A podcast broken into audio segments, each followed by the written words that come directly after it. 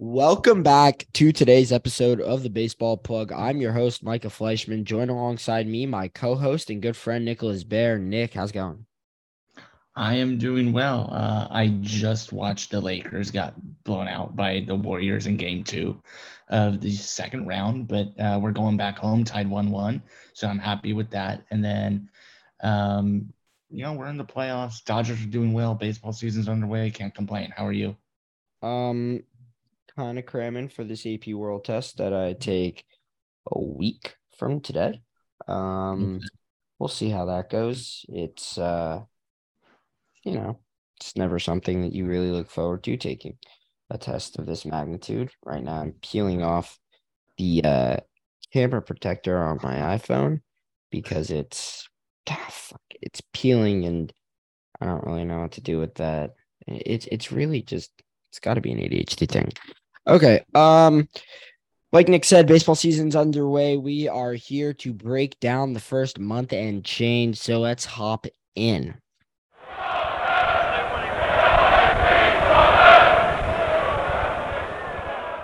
To start, we have to address the I mean, the hottest team in baseball, and that's the Tampa Bay Rays. They're 26 and 6, firing on all cylinders for the most part. In an incredibly competitive AL East division, although teams are not playing up to, I guess, even even their their midpoint. I was going to say ceiling, but I guess ceiling for mid ground. They're not playing up to their ground. I guess. Um, Tampa Bay has been phenomenal. 26 and 6. So that's an 813 winning percentage. I'm trying to find their run differential. It won't give it to me. They've won three straight. Um, they've been phenomenal. Yeah, it's it's been amazing. Uh, you mentioned you were trying to find the run differential to plus 114. Uh, 210 runs scored and 96 runs allowed. It's Jesus. It it's it reminds me of a little bit of the Dodgers last year. Maybe better. I don't know. Yeah, I um I mean, the last team with a wider run differential through their first 32 games is the Pirates in 1902, which was a year before the first World Series.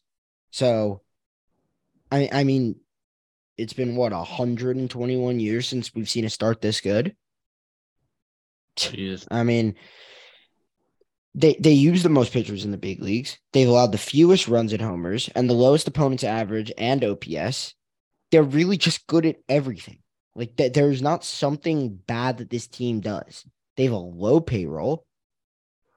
I, I I don't know. I think it's I think it's pretty phenomenal.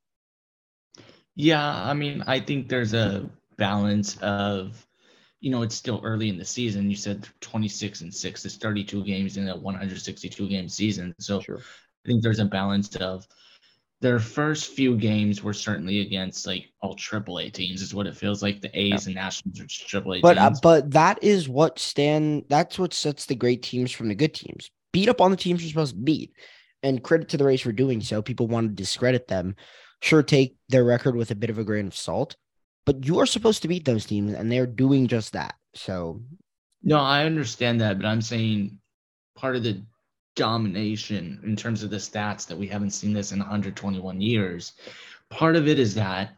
Part of it is let's see how the rest of the season goes because we're only 32 games into the season for them with 130 some games left, whatever it is. So you, you never know things can level off. I mean, I don't really see it leveling off for them. Every every metric says they're going to continue doing this. There's nothing that says they're overperforming or underperforming. Uh, it's been quite impressive, but for me, it's I learned this last year. Win enough to get in the playoffs. It doesn't really matter as long as you get in. Yeah, I mean, in, in I guess to build off of what you said, they've played 32 games and only 13 of them have been against teams that are over 500. Um, and nine and they four are, in those. Games, Yeah, they're nine and four in the yeah they're nine and four in those games. So you know they are what 17 and 2 against teams that aren't 500 which also happens to be the record at the trop at home but um you know they're they're not playing the best teams as Nick mentioned, but they are beating up on the teams they're supposed to beat up on. So you know, we'll keep close tabs on them. Also in the division, the Orioles have been very good. 11 games over, 26 run differential in the positive. They've played well away as well as at home.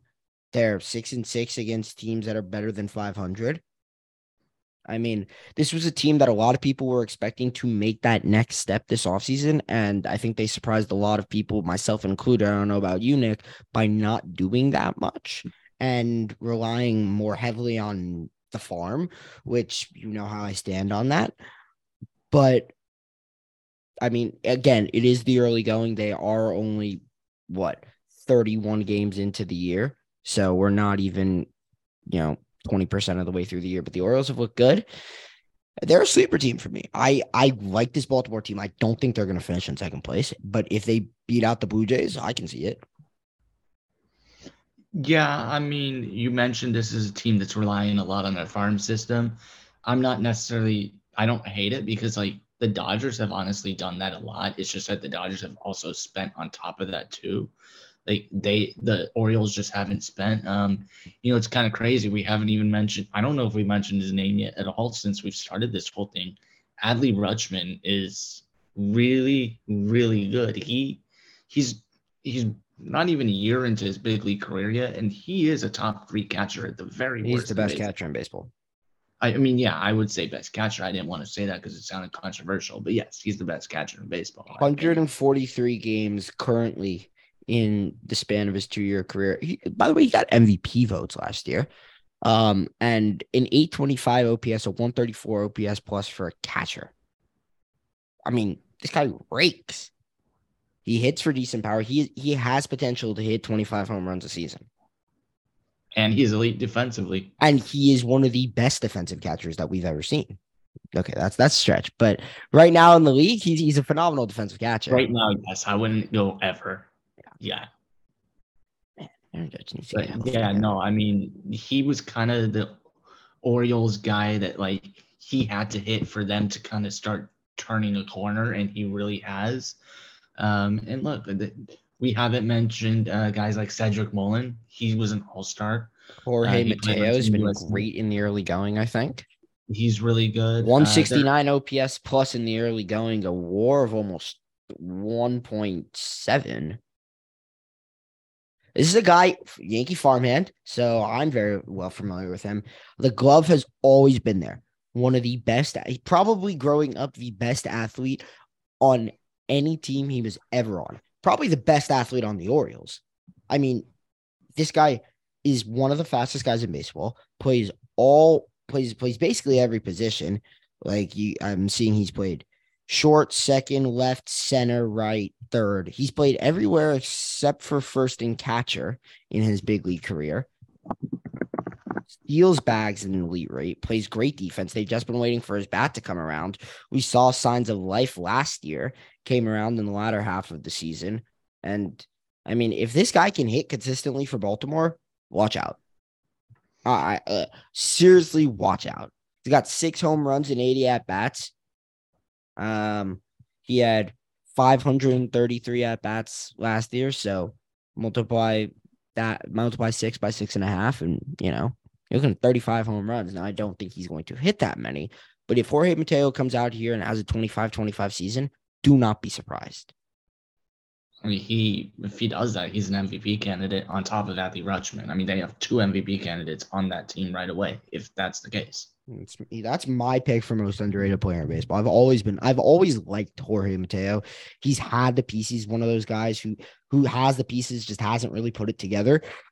And it's good to see that he's finally doing that now. Um, another guy who we haven't talked about is their six eight closer, Felix Bautista, who is maybe the best closer in baseball. You can make that argument. I would probably argue that he is.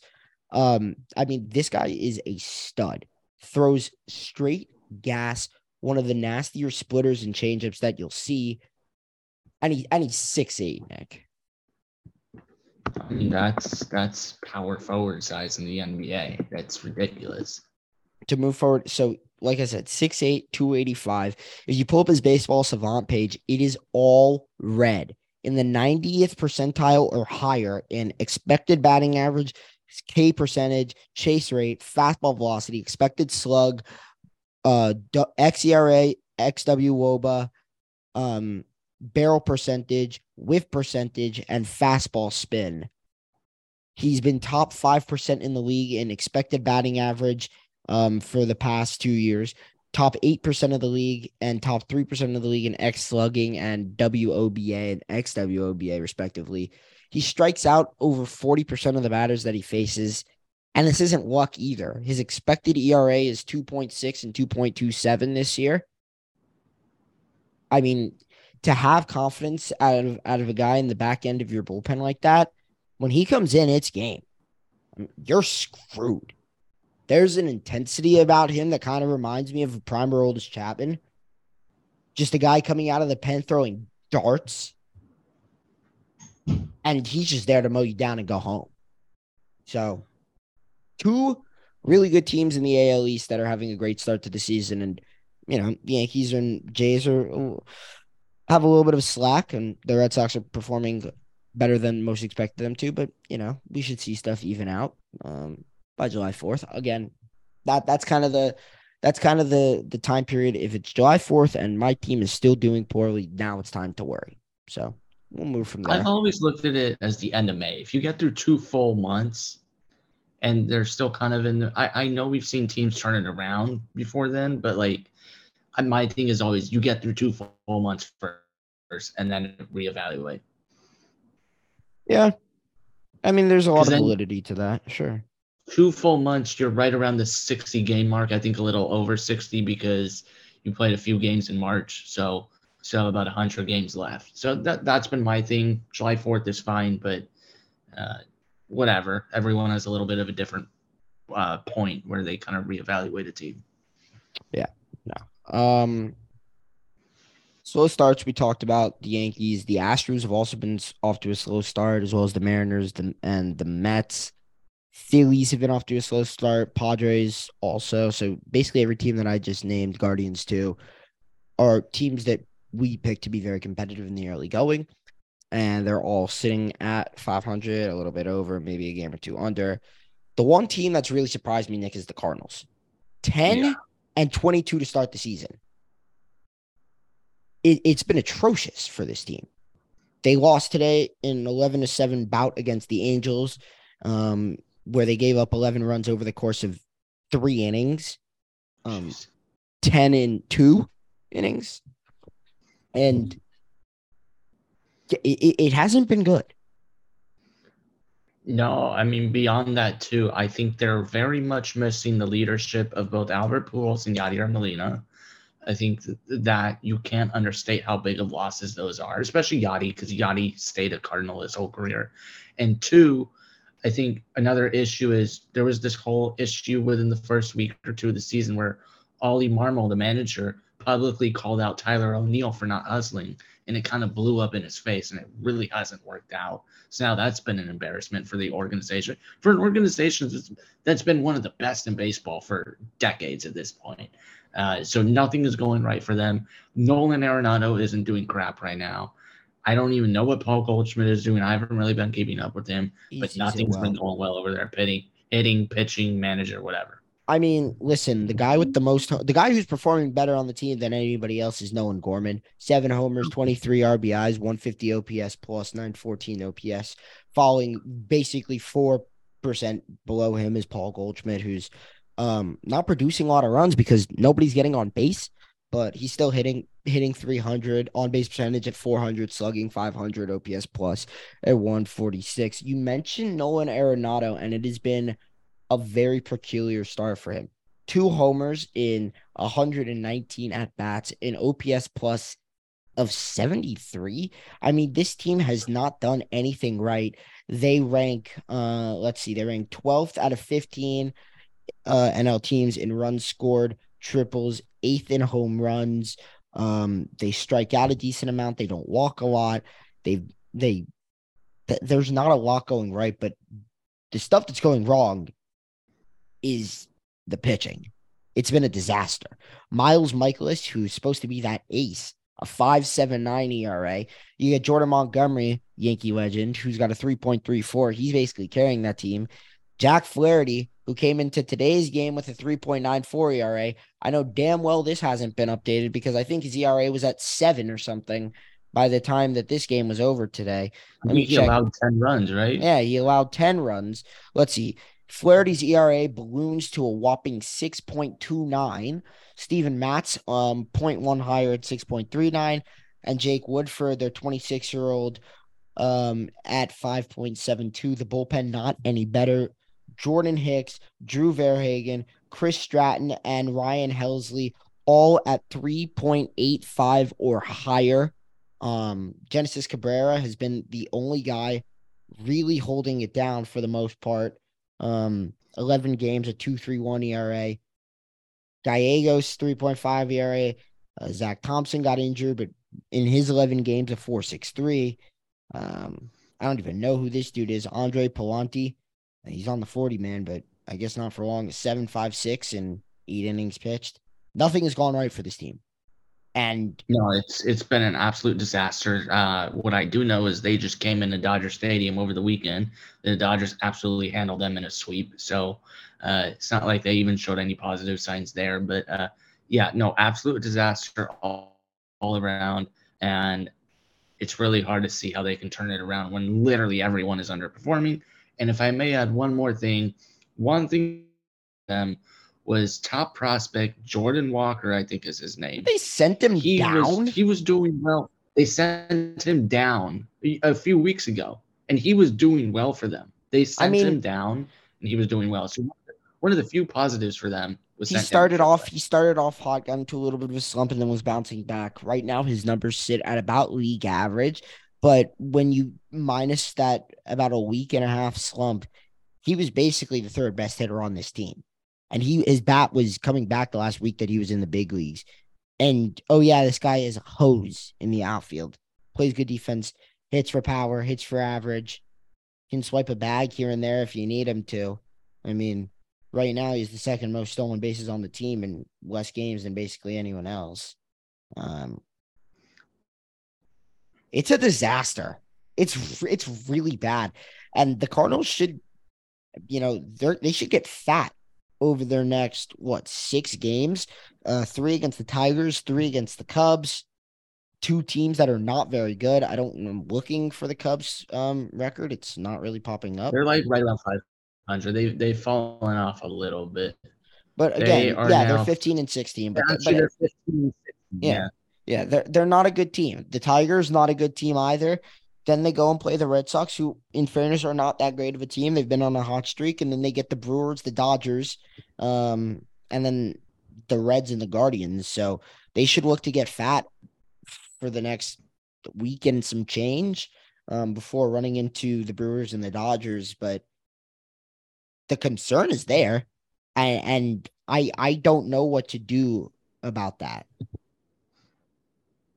I will say this one stat or stats that I always look at to determine how teams are doing early in the season is run differential. While the Cardinals are 10 and 22, their run differential is minus 23, which isn't doesn't really reflect their record. So I think they are underperforming to a degree. But again, they got to turn it around fast if they want to kind of flip the switch and uh, regress to the mean in a positive way. Yeah, I mean, geez, it, it's it's been a disaster.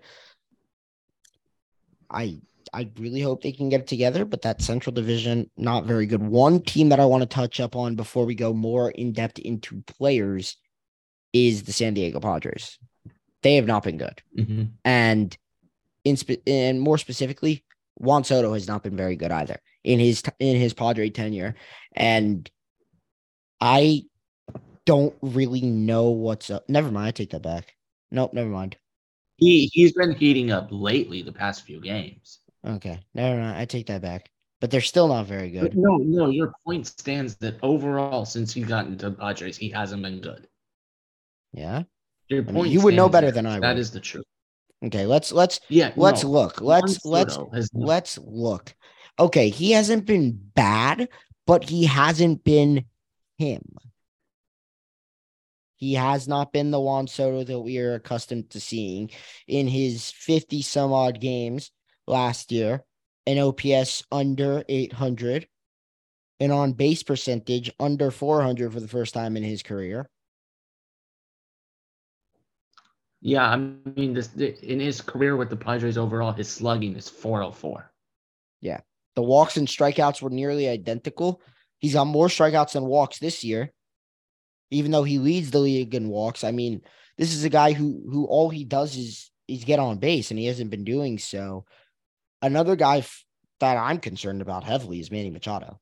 I mean, I turned the Cubs game on in my girlfriend's house, and you know, eh, I I watched one Manny Machado at bat against Drew Smyly in the first inning. And it might have been the worst. Like the worst. It, it might have been the worst at bat I've ever seen. It, it it it gave me strong Gary Sanchez vibes. Ooh. Three sliders in the dirt that were never a strike.